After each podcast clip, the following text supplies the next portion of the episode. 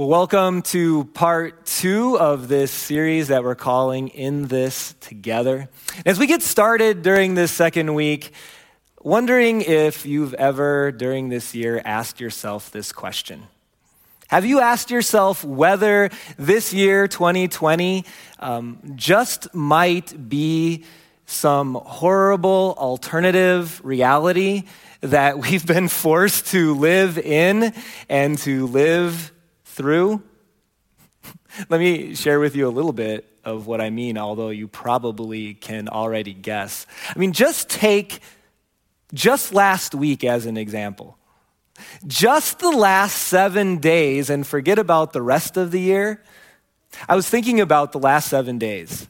That in almost any other year of my life, last week um, would have been probably the most difficult, controversial, and worst year or week of the entire year. I mean, think about it. We had um, shootings and we had riots and we had looting. We had athletes from about five of the major sports boycotting playing games. Um, we had one of the biggest fires in California history go through California. We had a huge hurricane go through parts of Texas. There was a political convention going on for four days of those seven, which those are always fun. And then some of my friends from the band reminded me that before the week was over, we found out that uh, the actor who played Black Panther died. And I'm not trying to make light of anything that happened last week. It was a heavy week. Um, but here's what I would say nothing seems to surprise us in 2020. And in this year, that week was just an ordinary week, it almost seems.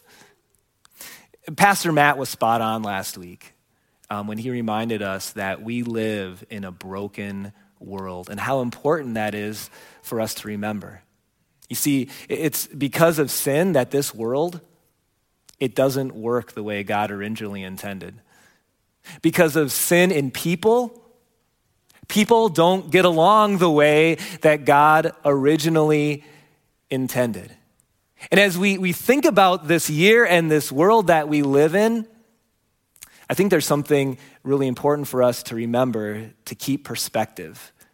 And that's that this life is not that all that there is, that there is a life that is greater than this life, than what we see right now. And that someday, all those who put their trust and their faith in Jesus Christ as their Lord and their Savior, we are going to be taken from this life and what we see. And we're going to receive a new life that lasts forever, that no longer has death or mourning or crying or pain. But in the meantime, in the meantime, this broken world with sin means that there are going to be weeks like last week, and there's going to be even years like this year. And if any of you have felt particularly burdened by the last five months, or any of you have had moments where you felt the heaviness of life kind of bearing down on you and almost felt a little bit like you didn't know what to do.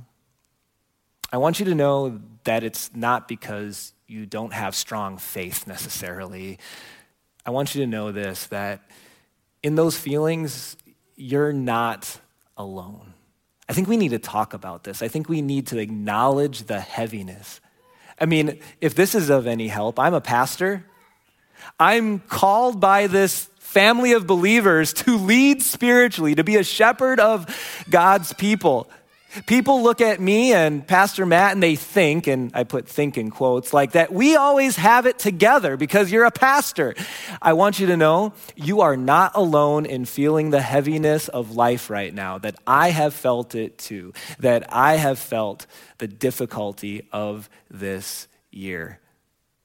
And it has been difficult. So here's what I, I want to do, though, today. I want to point out a very simple and practical way that God has given to us to help endure the heaviness and the difficulty of the year 2020 and really any moment or any year. But before I share with you that practical thing, I first want to talk to you about a very unique and important thing the way that God has uniquely wired us. So, I was uh, watching a TED talk recently where a secular author, I don't know that he was a Christian, he didn't mention anything about God in his TED talk, so I'm thinking not, but is an author, a British author named Johann Hari. And in studying for writing of a book, he interviewed doctors and clinical psychologists and therapists. And one of the things he found out for certain is something that you've probably already thought intuitively, and that's this that in our world, the number of people affected by anxiety and de- depression has increased. And I want you to know, too, that this studying that he did was prior to COVID, was prior to the pandemic, that the number of people affected by anxiety and depression in this world has increased. And here's the other thing that when it comes to the United States rate of increase, we are at or near the top. And as Johann did a little bit more studying on this, what he found as he talked to doctors is that the things that cause people to be anxious or depressed, if you take all those hundreds or thousands of things, that all of them could be put into about nine different categories of things that cause people to be depressed or anxious. And as he looked at those categories, he found out this. He found out that two of them are biological.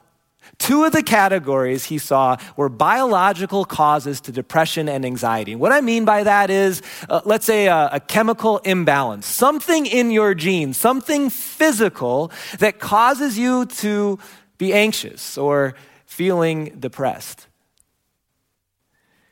But what he also found to me is even more, I guess, surprising but important is that seven of the causes, seven of the categories, the vast majority of the causes for anxiety and depression are environmental. And what that means is that it's the way we live, it's what we think about, it's how we live. And this is really, really important. And I want you to know that as a counselor and as a pastor, I totally understand that there are certain circumstances and certain times where antidepressants are helpful and needed. I totally believe in that. I totally understand that. But when you look at the nine categories and the, the numbers, what you also come to realize, what is without a doubt clear, is that most of the time our anxiety and depression is not about the physical and it's less about a chemical imbalance and it's more about life imbalance about the things that we're thinking about and the way that we live our lives not being a way that allows us to be emotionally or spiritually healthy. And when Johann looked at all the different categories and, and all the different things that affected these environmental causes, one of the biggest things was isolation. What he recognized is also something you probably know that we are more isolated as a people relationally than at any point in history. And again, this was prior to COVID. This was prior to the time where everyone's wearing masks. This was prior to the time where three quarters of the congregation stays home on Sunday and watches online rather than be in person. This is, this is prior to all of that. We were already isolated. So Johann mentions a conversation he had with a, a, a pretty famous doctor in Britain his name's Sam Everington. And Sam shared, Dr. Everington, how he treated one of the people that came to him with this depression. Her, her name is Lisa. And as Lisa told Dr. Everington her story, he acknowledged there's a lot of things in your life that are heavy. The fact that you're feeling down makes total sense. He said, Here's some antidepressants, but I'm also going to prescribe for you something else. I want you to meet with a group of 10 other people once a week for six months. And as you gather together, I don't want you just to wallow in all the difficult heaviness that you're going through. Yeah, you can talk about it, but uh, what we're going to do is we're going to design this group of about 11 people that, that what you're going to talk about are, are the things that make you happy, the things that you can be thankful for. We're going to design a group where you're going to together go after a common purpose. And you're going to go after that together. This group, in fact, if you listen to the TED Talk, they, they ended up doing a community garden together. And do you know what Dr. Everington found as Lisa was in this group for six months? As positive community grew in her life, so did her positive mental health. That being around people in healthy relationships is a humongous blessing and need for us as we endure not just the year 2020, but life itself. Now, this is not just something that science discovered. This is the way that God wired us. Think back to the very first person that God created. There's, for a while, one guy on the entire planet. His name was Adam. And while he was by himself, some of you in the room might remember what God said. He said, It is not good for the man to be alone. Now, some of the women online or in the room are thinking, yeah, a guy would not survive on his own, and so that must be what God meant. But it's not just what he meant. What he meant is it's not good for people to be alone. God was calling out what it took, you know, so many thousands of years for a TED talk to say is that community and healthy relationships with other people is so important. This is how God wired us to do life together, to not be in isolation. And this leads to our, our first fill in for today. It's the theme of my message. We are better together, not because Johann Hari says so, but because God says so.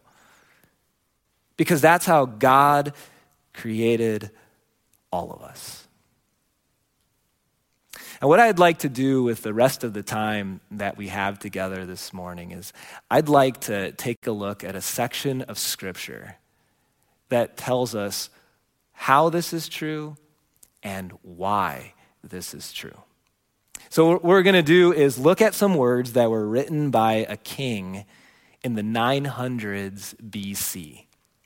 That king's name, some of you are going to recognize, his name was Solomon. And Solomon was one of the, the greatest, the, the, the best uh, kings uh, that ever lived. In fact, at the time um, that he lived, he was the wealthiest man in the world.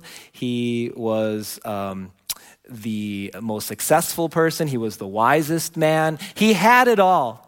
When it came to life, Solomon had it all, he did it all, he experienced it all. And when he was an old man, some of you might know this, he wrote a letter about his life as he looked back on it. And frankly, it was kind of depressing, his letter. It's called Ecclesiastes. And in that letter, as he looks back on his life, this guy who had it all the one word theme that comes up over and over and over again is the word meaningless. He looks at this life, recognizes there's a life that's bigger than this life, and his reaction is this life, the things that I thought were important, the things that I went after, the things that I did with my life, in retrospect, a lot of it, as he's near his death, truly meaningless. And in part of that book, Solomon talks a little bit about community. I'm going to go to Ecclesiastes chapter 4, beginning with verse 7. He says, Again, I saw something meaningless under the sun. This was like a long list. You want to read it for yourselves. Not on a day where you're feeling particularly heavy, though, okay? Um, but read the, the rest of the book on your own. Again, I saw something meaningless under the sun. Here's what I saw there was a man, he was all alone. He had neither son nor brother. There was no end to his toil, yet his eyes were not content with his wealth. For whom am I toiling? He asked. And why am I depriving myself of enjoyment? This too is meaningless, a miserable business. So Solomon describes a man who sought to find fulfillment and significance through collecting a lot of things in this world, through wealth. And it sounds like from these verses that he was pretty successful at it.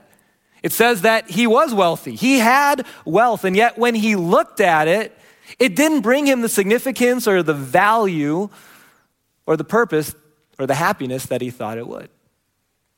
Why? Well, there's probably a lot of reasons to that.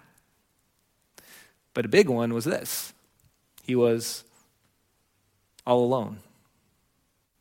That the fact that he had no one to share it with, the fact that he had no one to go through life together with, was a huge factor in him not being able to enjoy the life that he had. And at the end of the day, he calls it just meaningless, a, a miserable business.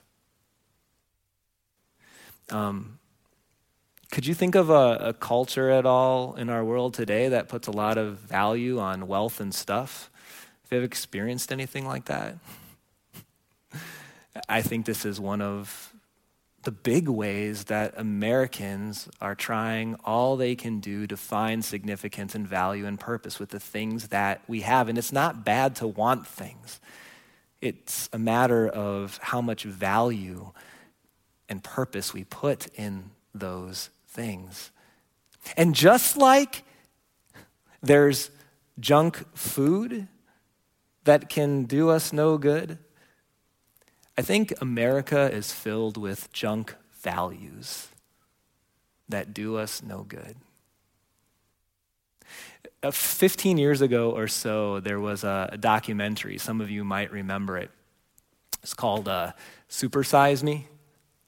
It wasn't a movie, it was a documentary about a guy who decided for a month to eat nothing except McDonald's Big Macs, fries, and soda. I mean, what a wonderful diet, right, for an entire month. So three day, three times a day, he's eaten McDonald's for an entire month.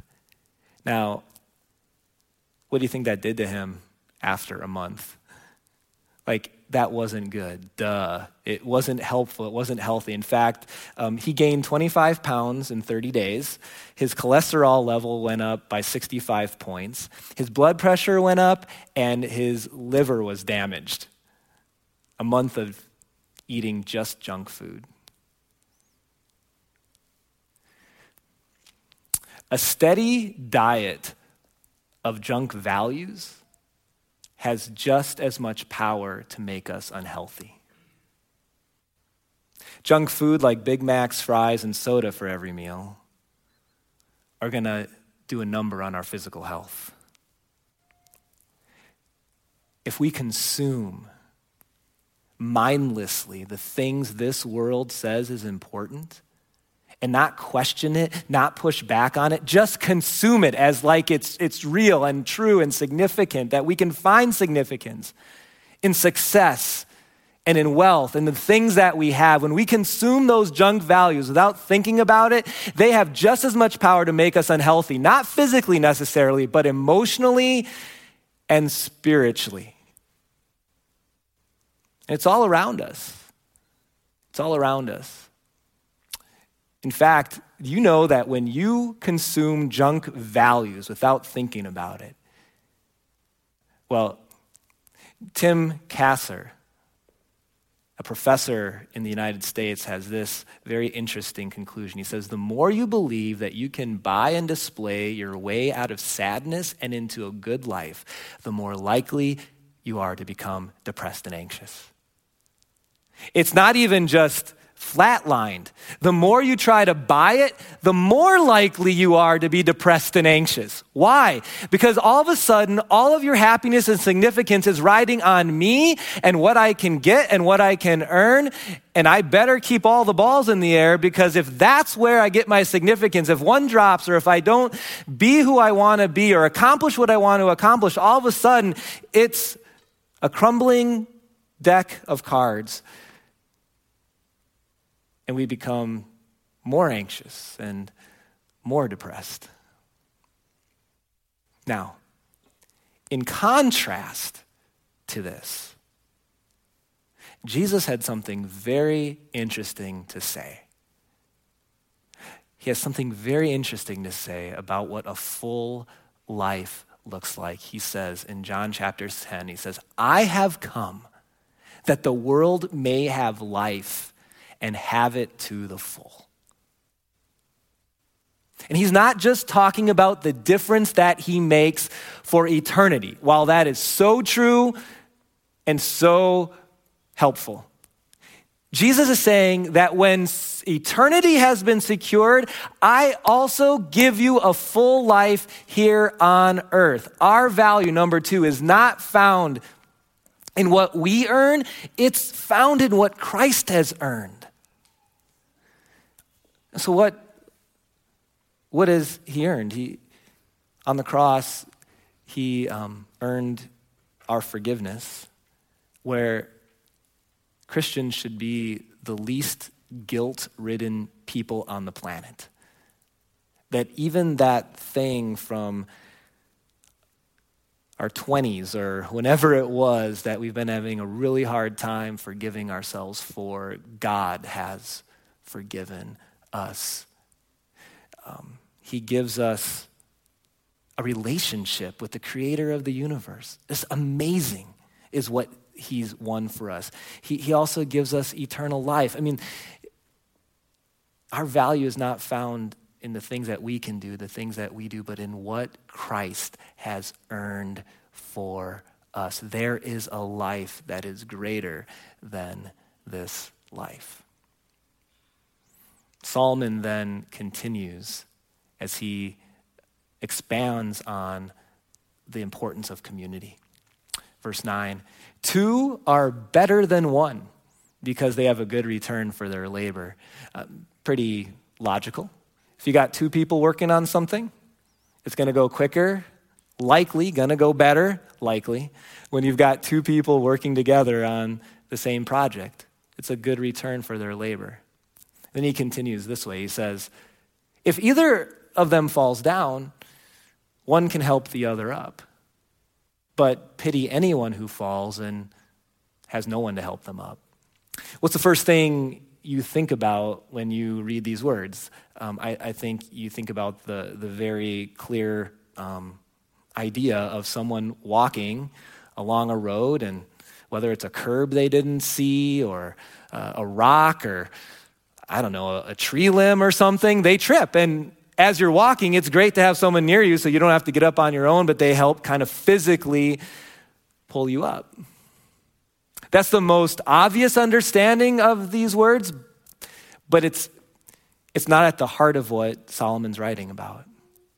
He's not talking here specifically about people who are stumbling and falling physically. He's talking about People who stumble and fall spiritually, stumble and fall emotionally. And very interestingly, Jesus also speaks in the same way. As he was getting um, his disciples ready to go out, he was training them about what the Christian life looks like, he warns them in Luke chapter 17, he says this things that cause people to stumble. Again, he's not talking about curbs and rocks and tree limbs. He's talking about things that cause people to stumble emotionally and spiritually. They are bound to come, it's gonna happen. There's this one very obscure manuscript that I, I, found. I don't know if it was one of the Dead Sea Scrolls or not, but uh, if you look closely at the Greek, it actually ends this way. Especially in the year 2020, um, things are bound to come. Um, I, am joking about that uh, manuscript, but I'm not joking about this. This has been a year of understanding that things that make people to stumble are bound to come. Jesus told us that that would happen. Jesus told us that that could and would happen.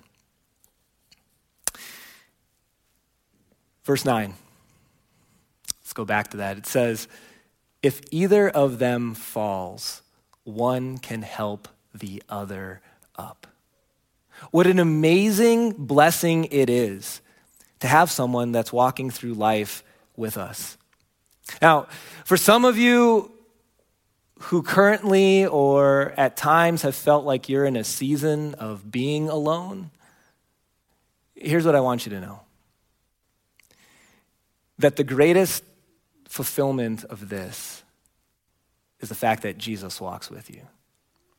That even when you're alone, you're never really alone that Jesus is always there with his strength, with his forgiveness, with his power to help us endure even the most difficult seasons. And yet, while that is true, Solomon was pointing towards something different than that. Maybe I could say it this way that the best way to walk through life is with people next to you. And yes, we could talk about that as the blessing of family and the blessing of marriage. But that's not the only thing that Solomon is talking about. He, he's talking about having other Christians in our lives. That guys, you need other Christian guys in your life.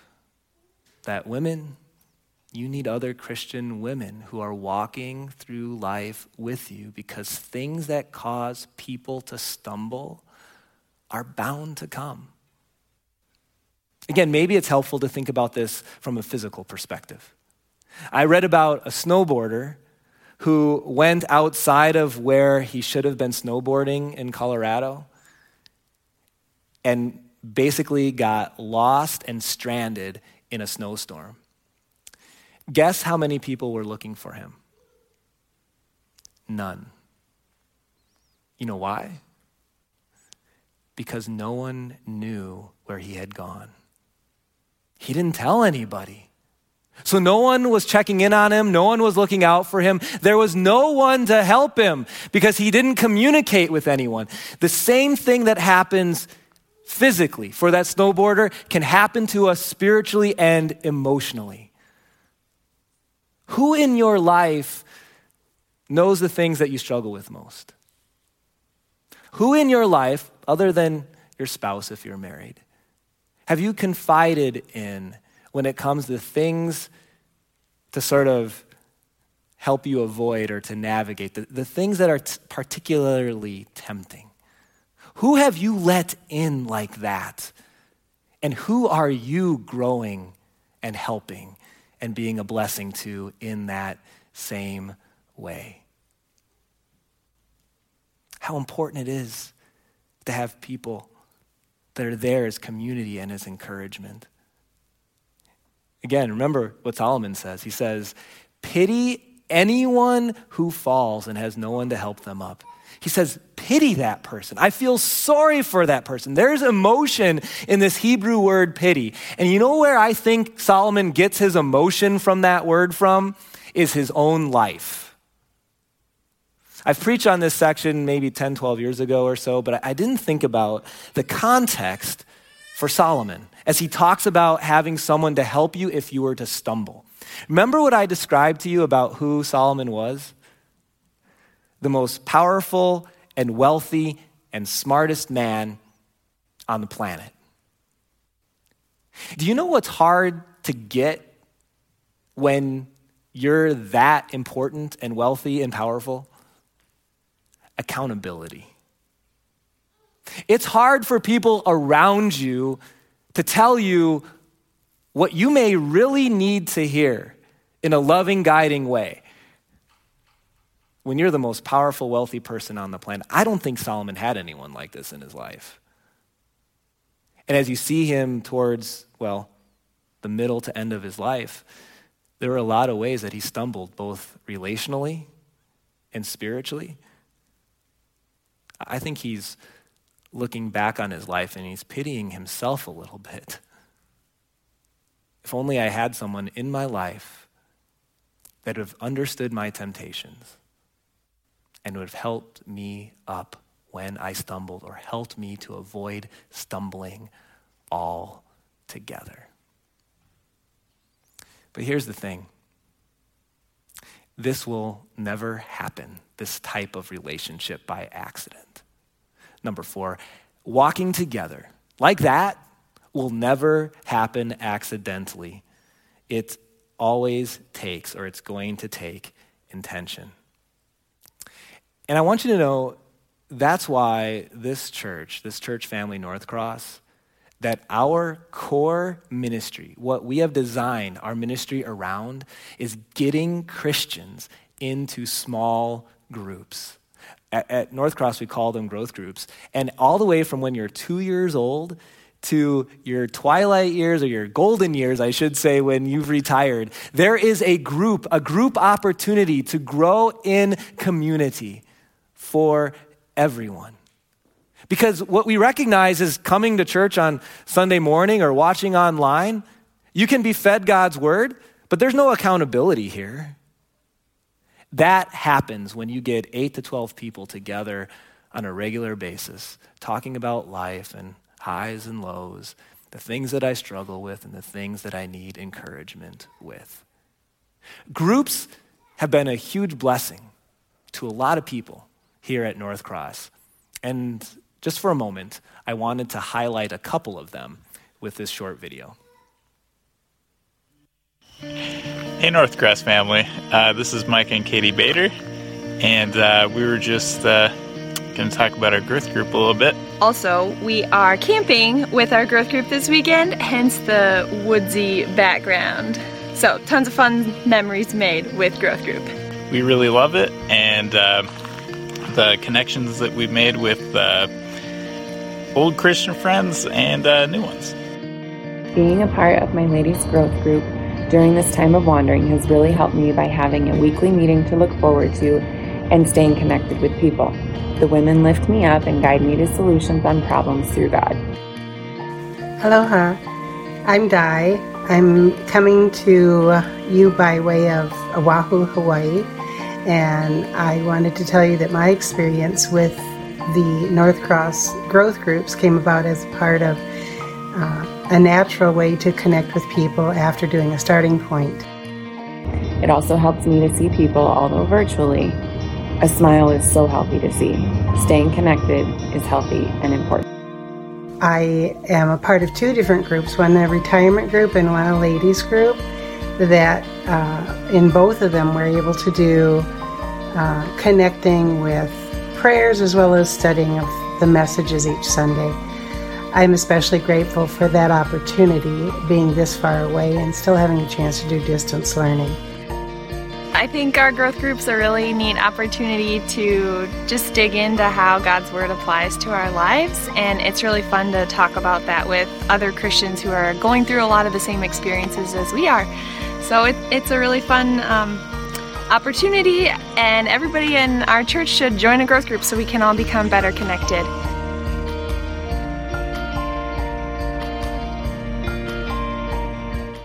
Is everyone's growth group experience at North Cross perfect? No. Does it take a while to achieve the sort of accountability and love that we talked about from the words of Solomon? Yeah, are there ways that we need to improve groups at North Cross? Absolutely, and we're working on that. But here's what I know whether it's a group of North Cross people in community, whether it's some college students in the dorm, or whether it's people at work who share a common faith, if you on a regular basis show up, join in, and be real with each other, it's going to be a blessing. You see, we were created not to do life apart. We were created to do life together. And never has there been a time where I've been more passionate about the blessing of being in community than right now. So, would you consider joining a small group? Or if you're new to North Cross, joining Starting Point. You can get more information about that by going to the main page of our website and clicking on one of those boxes. I'm going to keep you guys in my prayers. And if you're already in a group, I'm going to pray that God would continue to grow the transparency and the accountability that you have with those people. Let's pray. Dear Heavenly Father, um, we thank you that you have not left us to do life on our own. And whether we are single or married, young or old, you have put people around us to be a blessing. You have put Christians in our lives to encourage and to strengthen. And Lord, I just pray that you would work in us a desire to be more intentional with that in both the receiving, but also in the giving.